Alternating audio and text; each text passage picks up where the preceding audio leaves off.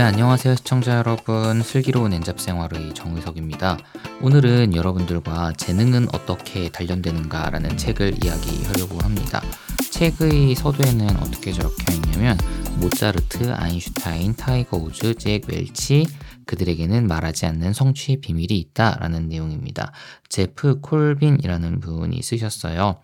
그래서 이 책은 지금 띠지를 보니까 월스트리트 저널에서는 잠재력의 한계를 속 시원히 밝혔다라는 내용이 있고 평범한 연습으로는 비범한 성과를 거둘 수 없다라는 내용이 있어요. 요건 타임지에서 이야기를 하고 있는 건데요. 그러면 이 책에서 어떤 방식으로 재능을 단련시켜야 하는지를 잘 이야기를 하고 있다는 내용을 아마 우리가 예상을 할 수 있을 텐데 이 부분을 좀 알려드려 보겠습니다. 지금 여러 가지의 문장들을 제가 밑줄을 치고 인용을 했는데 이 부분을 이야기하면서 제가 개인적으로 갖고 있는 생각들을 같이 한번 풀어보도록 할게요. 일단 위대한 성과로 이끄는 원리라는 챕터에 있는 내용들을 좀 읽어 드릴게요. 제가 이 내용을 이전에 여러 차례 말씀드린 적이 있는데 그 내용이 사실은 여기에도 적용된다는 사실을 미리 전제로 깔고 좀 가겠습니다. 읽어 드리면요. 위대한 성과의 수수께끼를 가장 시원하게 해결해주는 듯한 열쇠는 학자들이 신중하게 계획된 연습이라고 부르는 것이다. 영어로는 여기 보니까 deliberate practice라고 적혀 있어요. 신중하게 계획된 연습이 정확히 어떤 것인지 밝히는 문제는 이루 말할 수 없이 중요하다. 대부분의 사람들이 자기 일을 하면서 신중하게 계획된 연습을 하지 않는 것은 분명하다. 따라서 이것이 일터에서의 커다란 수수께끼, 즉 수십 년 동안 같은 일을 열심히 하면서도 결코 위대한 업적을 달성하지 못하는 사람들이 왜 그렇게 많은지에 대한 의문을 해소시켜준다. 또한 사람들은 대기 골프나 악기 연주 같은 취미 활동을 할 때에도 신중하게 계획된 연습을 하지 않는다. 신중하게 계획된 연습은 어렵고 고통스럽다 라고 나와 있는데요. 제가 여태까지 읽었던 책에서 이야기하는 신중하게 계획된 연습은 여러 가지의 요인이 있지만 핵심을 한 문장으로 말씀을 드린다면 되는 것보다는 안 되는 거를 집중하고 그리고 그 안 되는 거를 잘 되게 하기 위한 여러 가지 실행 지침을 활용을 해서 열심히 연습하는 걸 말합니다. 그래서 제가 이 책을 이야기하기 전에 뭐 1만 시간의 재발견이라든지 아니면은 말콤 글래드윌이 이야기했던 아웃라이어에서 언급된 만 시간 법칙 등등을 이야기한 적이 있잖아요. 그래서 이 내용은 제가 여러 차례 말씀드렸기 때문에 여기서까지 이야기를 하지는 않을 거예요. 그런데 재능이 단련되는 과정은 필연적으로 연습이 수반이 되어야 하기 때문에 이 부분을 이야기하기 위해서 아마 의식적인 연습 그리고 신중하게 계획된 연습과 관련된 개념들은 계속 이야기하지 않을까라는 생각이 들기는 해요. 계속 이어서 다음 문장 읽어드리면 앞으로 비즈니스 세계에서 성과의 기준은 지금까지보다 급격히 높아질 것이다. 따라서 탁월한 성과의 가치도 그만큼 커지게 된다. 그렇게 되는 가장 큰 원인은 정보기술의 발전 덕분에 소비자들의 힘이 그 어느 때보다 커져서 더욱 많은 것들을 요구하기 때문이다. 지금은 온라인 시대다. 사람들은 인터넷을 통해 보다 많은 정보를 수집하고 그 정보를 바탕으로 물건을 구입한다. 소비자는 단 몇 번의 클릭으로 자동차 판매자가 자동차를 얼마에 들여오는지 알아내고 캐나다의 처방약품 가격을 조사한다. 미국 서점에서 135달러에 파는 교재를 영국에서 70달러에 주문하는 것도 어려운 일이 아니다. 라는 내용인데요. 제가 이러한 성과의 기준들을 이전 책들에서도 굉장히 많이 이야기를 했는데 여기에서 제가 말씀드리고 싶은 한 가지는 우리가 만약에 디지털 친화적이다 그렇다고 하면 그렇게 친화적인 디지털 기술을 가지고 평범한 사람이 할 수 있는 것보다는 훨씬 많은 걸 할 수 있습니다. 간단하게 얘기해서 내가 일러스트레이터를 다룰 수 있으면 캘리그라피와 관련된 어떤 추가 수익 활동을 할 수가 있고 뭐 프리미어를 다룰 수 있다면 영상 편집을 하면서 유튜브 채널을 운영하거나 아니면 누군가의 편집자로 일을 하면서 본인의 커리어를 별도로 쌓아나갈 수 있거든요. 이러한 성과의 기준이 높아지고 있는 건 맞고 그리고 예전부터 우리가 열심히 익혔던 지식들이 새로운 수익 수단이 되는 것도 맞는데 예전에 비해서 그 기준이 확연히 높아졌다는 생각은 제가 여러 책들을 읽으면서 하게 돼요.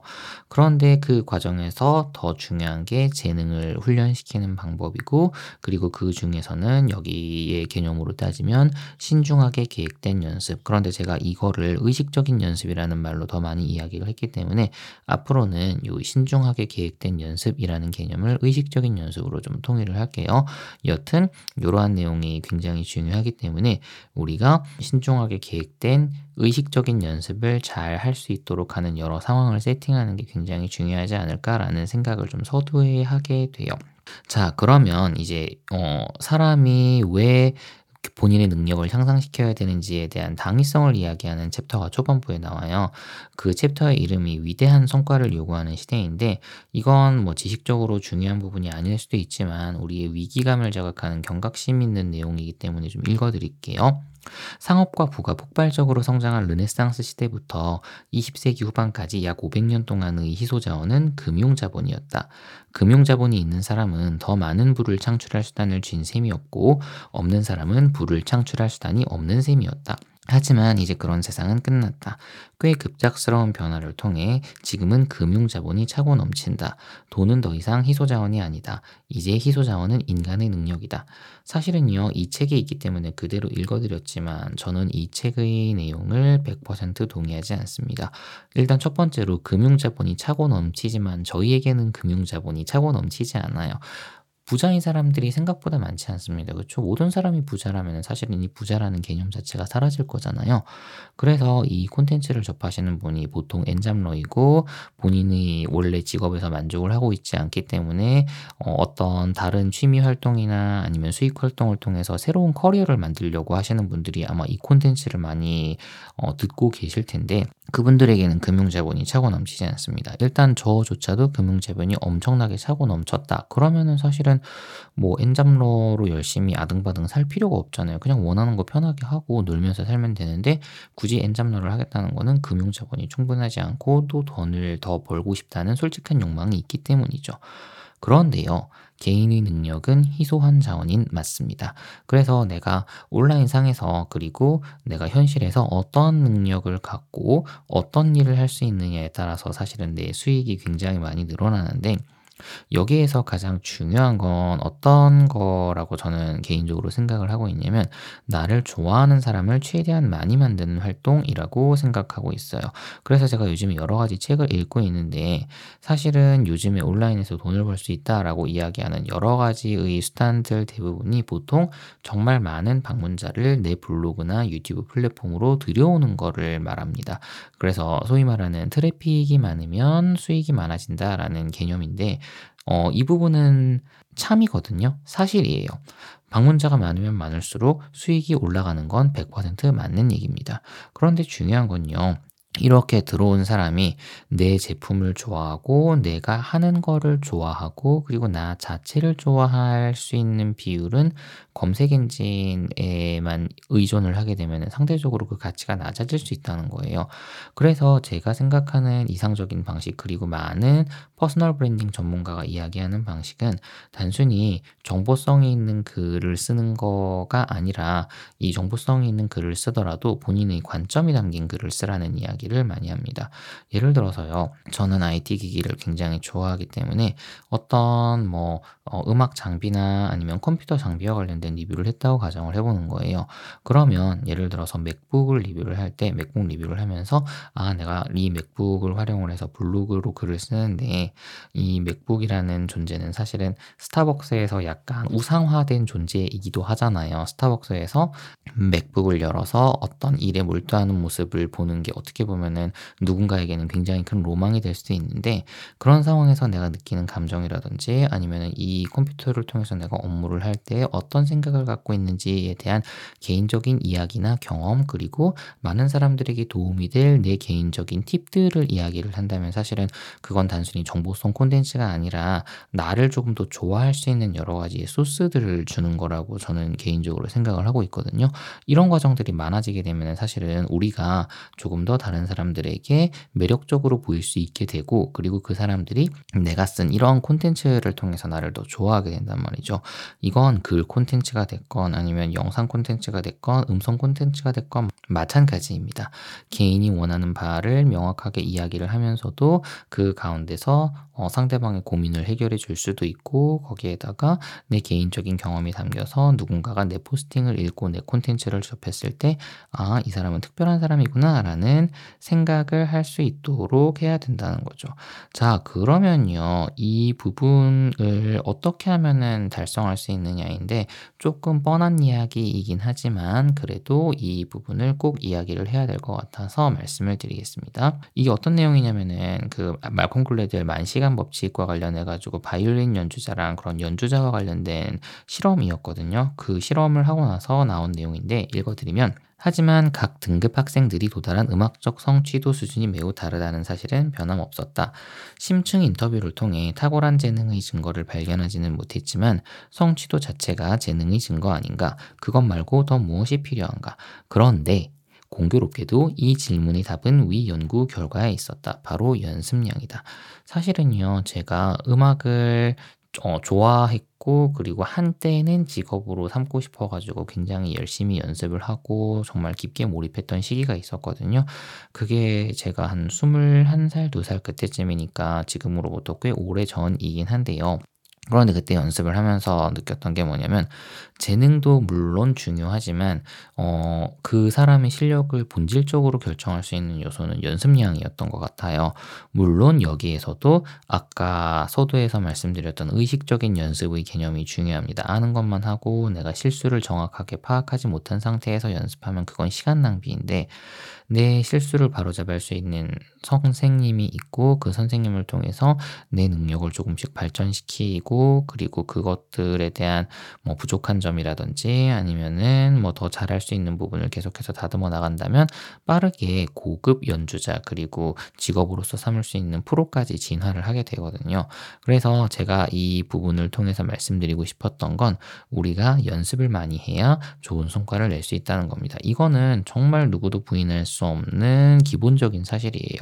이런 이유를 통해서 제가 말씀드리고 싶은 건 우리가 날로 먹으려는 거를 굉장히 좋아하는데 날로 먹는 것보다는 더 열심히 연습하고 그렇게 연습한 결과를 통해서 정정당당하게 내가 가져가야 될 걸 가져가는 게 옳은 게 아니냐라는 이야기를 하고 싶었던 거고요. 그리고 이러한 개념들이 사실은 우리에게 있어서는 굉장히 중요하다는 생각을 좀 하고 있습니다. 그래서 좀 유사한 내용으로 또 이야기가 전개가 되고 있는데 어떤 챕터냐면 재능이 탁월한 성과를 약속하지는 않는다라고 적혀 있어요. 그래서 문장을 읽어드리면 이쯤 되면 한 어린아이가 단 세 번의 피아노 레슨을 받고 나서 다른 아이들 같으면 배우는 데만 6개월이 걸리는 곡을 환상적인 솜씨로 연주하는 장면을 떠올리면서 일단 연습을 시작하기만 하면 재능은 확실히 그 실체를 드러낸다고 예측하는 사람도 있을 것이다. 하지만 이번에도 예상은 빗나갔다. 위대한 성과를 달성해 가는 사람들에게 이런 일은 좀처럼 일어나지 않는다. 예를 들어 미국에서 유명한 피아노 연주자들을 대상으로 한 조사 결과를 보면 처음 6년 동안 집중적으로 피아노 연습을 했던 시점까지도 그들이 나중에 어느 정도 수준의 연주자가 될지를 가늠할 수 없었다고 한다. 그때만 해도 피아노 연주자들의 실력은 대부분이 엇비슷했다. 지나고 나서 그 피아노 연주자들에게 재능이 있었군이라고 말할 수는 있겠지만 6년 동안 열심히 연습한 후에도 그 재능을 확인할 수 없었다면 재능의 개념 자체가 모호해진다라는 건데 어, 저 역시도 이러한 사례들을 굉장히 많이 봤습니다. 열심히 연습했지만 프로로 오르지 못하는 연주자분들 되게 많이 봤고요. 어느 날 갑자기 마음을 독하게 먹어서 빡세게 연습하고 그리고서는 음악 활동을 하는 분들도 굉장히 많이 봤거든요. 그래서 우리가 갖고 있는 재능이라는 것 자체가 어, 갖고 있는 거는 축복은 맞아요. 이거는 굉장히 좋은 상황이고 우리에게 있어서 부러운 상황은 맞는데 그 내용 자체가 우리가 어떤 부분에 있어서 성공할 가능성이 높고 재능이 높다는 걸 의미하는 건 아니라는 건데 저 역시도 이 부분에 굉장히 찬성하는 입장입니다. 왜냐하면 제가 다른 사람들에 비해 재능이 매우 없었는데 어, 따지고 보면 사람들이 저를 바라보는 눈빛이 뭐 금손이다, 재능이 많다라고 이야기를 많이 해요. 그런데 저는 이게요, 선천적인 게 아니라 다 후천적인 노력으로 만들었다고 생각을 하거든요. 처음부터 글 잘 쓰지 않았고요. 처음부터 음악 잘 하지 않았고, 처음부터 사진 잘 찍을 수 없었어요. 정말 수천 장, 수만 장의 사진을 찍고, 그리고 유튜브 영상도 지금 제가 만들어 놓은 거 지우긴 했지만, 거의 한 천 개 가까이 만들어 봤을 거예요. 그렇게 열심히 만드니까 아 이런 방식으로 영상을 만드는 게 조금 더 사람들에게 유용하겠구나라는 부분도 알 수 있게 되고 거기에다가 아, 내가 이렇게 영상을 만들고 편집을 해야지 내가 하려는 작업 분량이 줄어들겠구나라는 부분도 확인을 할 수가 있는 거예요. 이 과정이 계속 반복이 되다 보면은 결국에는 나도 어, 편하고 그리고 다른 사람들에게도 도움이 되는 콘텐츠를 만들고 그걸 통해서 궁극적으로는 돈까지 벌 수 있는데 그래서 제가 요 부분을 통해서 말씀을 드리고 싶은 건 후천적인 노력으로 뭐 100%다 성공할 수 있다라는 이야기를 무조건 약간 피턴팬 같은 이야기처럼 하고 싶진 않아요. 그런데 성공하고 어느 정도 성과를 이룬 사람이라면 사실은 예외 없이 노력을 했을 거거든요. 이런 부분들은 꼭 기억을 하셨으면 좋겠습니다. 그래서 음, 이런 부분들을 이야기를 하면서 또 이어가다 보면은 비즈니스 분야의 천재들은 어떨까라는 챕터에 나온 이야기인데요. 어, 대공황 시절 주식 중개인의 아들은 수없이 많았지만 그중 단 한 명만이 워런 버핏이 되었다. 왜일까? 이것이 바로 우리가 깊이 파헤치고자 하는 중요한 의문이다. 다만 이 시점에서 핵심은 비즈니스 방면의 어떤 타고난 재능 덕분에 버핏 같은 뛰어난 경영인이 탄생한 것 같지는 않다는 점이다. 정리하자면 우리는 타고난 재능의 역할에 관해 다시 생각해 봐야 한다. 그렇다고 이 문제에 관해 어느 한 입장에 절대적으로 치우칠 필요는 없다. 그런 타고난 재능이 정말 있는지 없는지는 학자들이 해결할 몫이다. 다만 중요한 사실은 재능이 우리가 생각하는 것보다 훨씬 덜 중요하다는 점이다. 이게요, 재능은 어떻게 단련되는가라는 책인데, 책의 서두에는 거의 대부분 재능이 어떤 뛰어난 성과를 만드는 데 있어서는 그렇게 크게 중요한 이야기가 아니다라는 내용을 강조하는데 꽤 많은 지면을 할애하고 있거든요. 그래서 여기도 보시면요. 또 읽어드릴게요. 두 번째 중요성은 앤더슨 에릭슨이 이 실험에 작업받아 탁월한 성과에 관한 연구를 계속하여 그 분야에 걸출한 연구자로 거듭났다는 점이다. 에릭슨은 평범한 성인이 대단한 잠재력과 연습을 통해 변화시키는 놀라운 능력에 대해 말했는데 SF는 그 훌륭한 본보기였다. 그리고 이것이 지난 30여 년에 걸쳐 에릭슨이 몰두해온 연구 주제였다. SF의 실험은 에릭슨이 자신의 연구 주제를 기억력에서 훨씬 확장시켜 나가는 출발점이었다.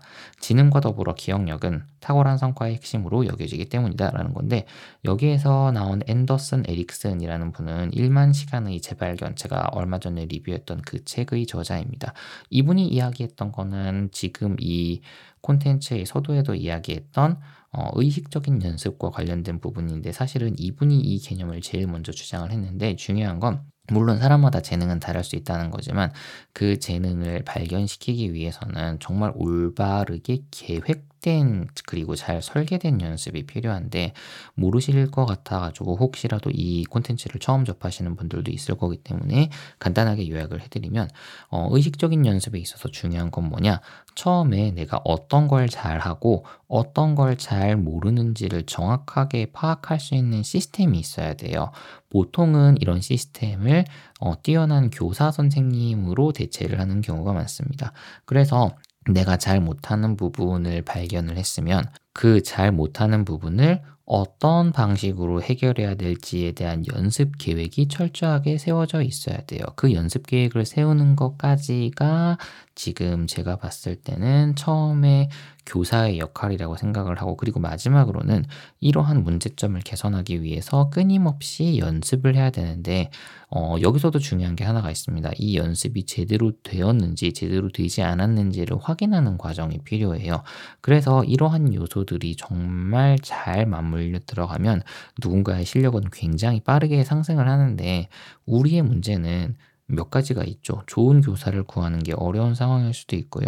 그리고 내가 피드백을 받아서 성장하는 것들을 지켜봐 주고, 아, 너는 예전에 비해서 예전에는 실력이 한 뭐 1 정도였는데 지금은 한 3이나 4 정도 돼 라고 명확하게 판단을 내려줄 수 있는 사람 자체가 주변에 없을 수 있다는 거죠. 그렇기 때문에 저는 이러한 문제점을 해결하기 위해서 온라인상의 콘텐츠를 올려보고 사람들의 피드백이라도 최대한 많이 들어보는 걸 권장합니다. 물론 그분들이 전문가가 아니기 때문에 내가 올린 부분에 대해서 어, 정확하게 피드백을 받기는 어려울 수도 있어요. 물론. 그런데 이 그게 중요한 게 아니라 그 과정을 통해서 얻어지는 피드백을 내가 하나하나 곱씹어 보면서 내가 앞으로 어떤 방식으로 연습을 해야 되고 어떤 방식으로 내 능력을 향상시킬 수 있을 것인가에 대한 부분을 고민을 할 수 있게 된다는 거죠. 이런 부분들을 좀 말씀을 드리고 싶어요. 자, 그러면 제가 지금 이 콘텐츠를 통해서 지속적으로 강조했던 의식적인 연습이라는 개념에 대해서 조금 더 자세하게 말씀드려야 될 것 같아요. 아까 어떤 방식으로 돌아가는지에 대한 구조는 어느 정도 이야기를 했던 것 같은데 그 부분을 조금 더 자세하게 이야기를 하도록 하겠습니다.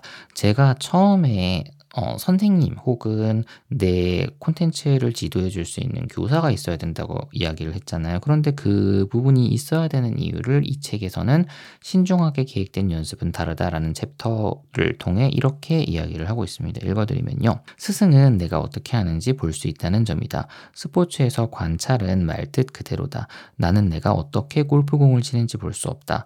따라서 나를 관찰한 다른 사람의 조언이 큰 도움이 된다. 한편 다른 분야에서 관찰은 비유적 의미로 쓰인다. 예를 들어 체스 선생은 제자와 똑같은 체스판을 보지만 제자가 알아차지 못하는 중요한 위험을 간파할 수 있다. 비즈니스 코치는 관리자와 같은 위치에서 상황을 지켜보면서 관리자가 자기 의도를 체계적으로 명확하게 전달하지 못한다는 사실 등을 발견할 수 있다라는 내용이 있고요. 그 다음에 뛰어난 실력을 갖추려면 적어도 연습 초기에는 도움을 받아야 한다. 연습의 성과를 편견 없이 명확하게 판단하지 못한 채로 최적의 연습을 선택하기란 힘들다라는 내용이 있어요. 우리가 어떤 일을 할 때 가장 중요한 거는 내가 무엇을 잘하고 무엇을 잘 못하는지를 빠르게 판단할 수 있어야 되는데 그걸 초보자가 하기가 쉽지 않기 때문에 전문가의 도움을 초창기에는 받고 내가 연습할 수 있는 방향성을 설정해야 된다라는 거인 거죠. 그래서 지금 이러한 연습을 통해서 성과가 어떤 식으로 향상되는지를 알려주는 문구가 있어서 좀 다시 읽어드리면요. 가장 효과적으로 성과를 향상 시키는 방법은 끊임없이 발전하고 변화하며 언제나 그 시점에서의 핵심 원리를 바탕으로 한다. 연습의 목적은 개인의 능력을 현재 상태보다 훨씬 높은 수준으로 향상시키는 데 있다. 당연하게 들리겠지만 우리 대부분은 스스로 연습을 하고 있다고 생각해도 사실은 제대로 된 연습을 하는 것이 아니다. 골프 연습장에서 또는 피아노 앞에서 단지 과거에 해오던 일을 반복하며 이미 예전에 도달한 수준을 유지하고 싶을 뿐이다. 이거 제가 어떤 이야기를 좀 드리고 싶냐면요. 제가 연습이라는 거를 강조하기 위해서 대학 시절에 했던 그 음악 활동과 밴드 활동을 이야기를 많이 하고 있잖아요. 그런데 여기에서의 좀 재밌는 에피소드였어요. 어, 저희 학교가 일단은 이제 음악을 하는 동아리 같은 경우에는 좀 외딴 곳에다가 이렇게 몰아 넣었어요. 그래서 약간 그 노천 극장이라고 그 야외 극장 그 안에 이제 여러 개의 동아리 방이 있었는데 여기에 어떤 동아리들이 있었냐면 락 밴드들이 다 모여 있었고 통기타 동아리가 있었고 뭐 풍물패가 있었고 어쨌든 학교 내에서 시끄러운 소리가 나는 곳은 다 그냥 여기 이 노천 극장이라는 곳에 몰려 있었어요. 그런데 제가 어느 날 아는 형님이 야 너 의서가 외롭지 않니 이러면 서 이제 소개팅을 해라고 해서 어, 소개팅을 시켜줬단 말이에요. 그래서 어, 감사하는 마음으로 아, 네, 형님, 어, 감사합니다 하고 이제 소개팅 장소에 나갔어요. 근데 이제 제가 요즘에 뭐 하고 있어요? 하니까 저는 그 당시에 밴드에 미쳐 있었으니까 어, 밴드를 하고 뭐 베이스 기타를 칩니다라고 이야기를 했더니 어, 자기도 노천극장 지나갈 때마다 이렇게 소리를 듣는데요. 근데 그러면서 하는 말이 아, 보컬이 너무 노래를 못하는 것 같아요라고 하는 거예요. 그리고 거기 있는 사람들 다 음악을 못하는 거 아니에요?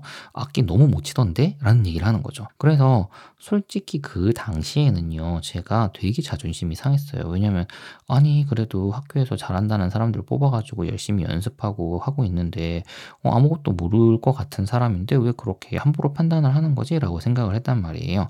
그런데 지금 생각해 보면은 그분이 제대로 들은 게 맞은 거예요. 왜냐면 우리가 실력을 향상시키려면은 되는 것보다는 안 되는 걸 하는 게 맞아요. 그래서 만약에 그분이 들었는데 "어 여기 너무 잘해요. 그리고 이제 너무 멋지게 치고 있어요."라고 했다는 거는 이미 예전에 도달한 수준을 유지를 하고 있는 거지 내가 어떤 능력을 향상시키기 위해서 새로운 무언가의 시도를 하지 않는다는 거를 뜻한 거거든요. 그렇기 때문에 우리가 능력을 향상시키려면은 내 수준을 파악할 수 있는 교사라든지 전문가 집단이 있거나 아니면 스스로 내가 어디가 부족한지를 판단할 수 있는 능력이 있어야 돼요. 이거를 흔히들 교육학적인 개념으로는 메타인지라고 합니다. 내가 모르는 게 뭔지를 정확하게 알고 그리고 그 모르는 거를 향상시키기 위해서 어떤 방식으로 훈련을 해야 될지를 스스로 찾아나가는 능력인데 이 능력이 사실은 학습에 있어서 굉장히 중요하고 보통 공부를 잘하는 친구 그리고 똘똘하다고 이야기하는 친구들이 보통은 다들 메타인지 능력을 갖고 있습니다. 이런 부분인데 뒤쪽에 그래서 그 내용이 자세하게 나와 있어요. 읽어드리면 신중하게 계획된 연습 그러니까 의식적인 연습은 성과 중에서 특별히 개선해야 할 필요가 있는 특정 부분을 예리하게 찾아내 그 부분만 집중적으로 훈련하는 것이다. 특정 부분을 예리하게 찾아내는 거 본인이 할 수 있으면 하면 되지만 모르기 때문에 전문가의 도움을 받아야 되는 거죠. 집중적으로 훈련할 때도 마찬가지입니다. 내가 집중적으로 훈련을 하지만 그게 개선이 되었는지 개선이 되지 않았는지를 확인하는 것도 스스로 할 수 있으면 스스로 하면 되지만 보통 스스로 못하죠. 그렇기 때문에 여러 가지의 어, 가이드를 줄 수 있는 전문가가 주변에 필요한 겁니다. 계속 해서 비슷한 부분이 나와가지고 읽어드리면요.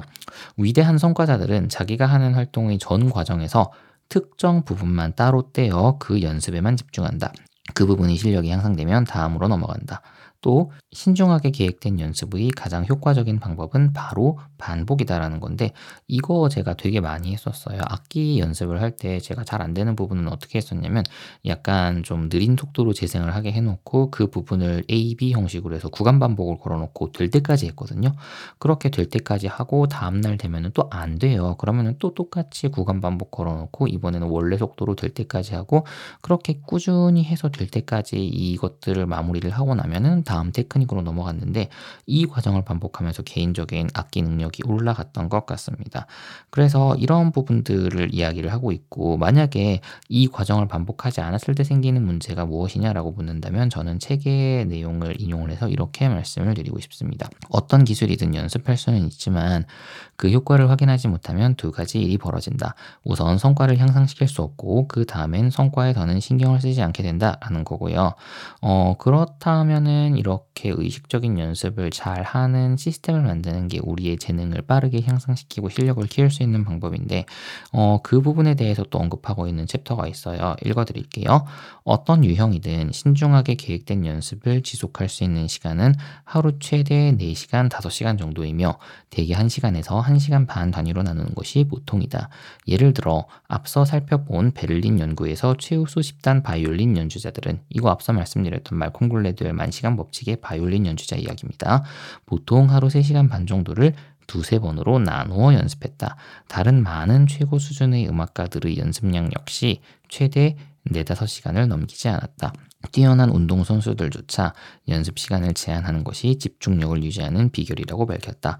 그러니까 하루 종일 주구장창 연습을 하는 것도 물론 필요하지만, 어, 여기에서 이야기하는 의식적인 연습, 그러니까 내가 부족한 부분을 어, 개선하고 채우기 위한 그런 연습 같은 경우에는 4, 5시간 정도를 하는 게 충분하다라고 하는 건데, 어, 이게요, 이제 취미의 수준에서 약간 전문가 수준으로 가기에는 어, 충분한 그런 시간이라고 생각을 하는데 제가 예전에 스포츠 분야에서 마이클 펠프스라는 수영 선수하고 김연아 선수를 봤는데 어, 마이클 펠프스는 오늘이 무슨 날인지 몰라요. 그냥 수영 계속 했어요. 그냥 밥 먹고 수영만 했어요. 라고 하는 인터뷰 내용을 본 기억이 있고, 김연아 같은 경우에는, 어, 그냥 하는 거예요. 그냥 계속 하는 거예요. 라는 이야기를 들은 적이 있어요.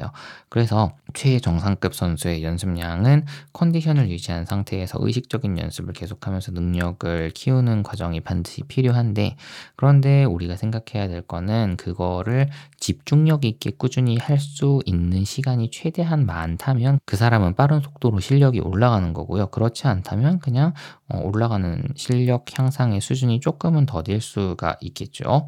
어, 이런 부분입니다. 이거를 단적으로 나타내는 말이 이렇게 이야기가 되어 있어요. 손가락으로 연습하면 하루 종일 걸리지. 하지만 정신을 집중하면 1시간 반이면 충분하다네. 라는 겁니다.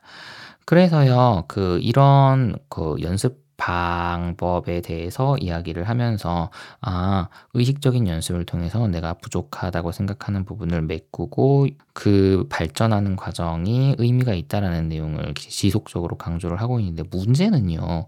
이 연습 과정 자체가 굉장히 지루합니다. 책에는 어떻게 나와 있느냐? 잘하는 방법을 이미 알면서 무언가를 하는 것은 즐겁다. 하지만 신중하게 계획된 연습은 여기서 의식적인 연습이겠죠. 그와 정반대의 것을 추가한다. 왜냐하면 이 연습을 할 때에는 잘 하지 못하는 것을 집요하게 찾아내야 한다. 그러면 분명 성과 향상에는 도움이 되지만 수없이 반복해야 할 힘들고 고통스러운 연습 주제를 발견할 것이다.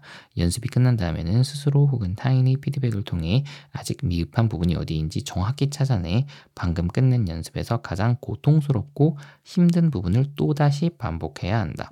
정신적으로 완전히 소진될 때까지. 그래서 네다섯 시간이 맥스다라고 이야기를 하고 있는 거죠. 에릭슨과 그의 동료들은 논문에서 이 점을 분명히 밝혔다. 신중하게 계획된 연습, 그러니까 의식적인 연습은 애초에 즐길 만한 과정이 아니라고. 그런데 즐길 만한 과정이 아니기 때문에 재능이라는 게 향상되는 겁니다. 그래서 이러한 여러 가지 과정들을 인지를 하고 우리가 꾸준히 내가 잘 못하는 부분에 집중하면서 실력을 키우려는 의식적인 연습을 할 때 우리의 재능이 향상되지 않을까라는 내용을 이 책에서 전반적으로 이야기를 하고 있는 거죠. 제가 굉장히 많은 내용을 이야기를 하고 인용을 했는데 음, 이 책 전체적으로는 어, 의식적인 연습이라는 부분에 대해서 이야기를 하고 있습니다. 이 의식적인 연습을 마지막으로 요약하자면 내가 잘 못하는 부분을 찾는다. 그리고 그 잘 못 찾은 부분을 개선하기 위해서 꾸준히 반복 훈련을 하면서 그 문제점을 개선해 나간다.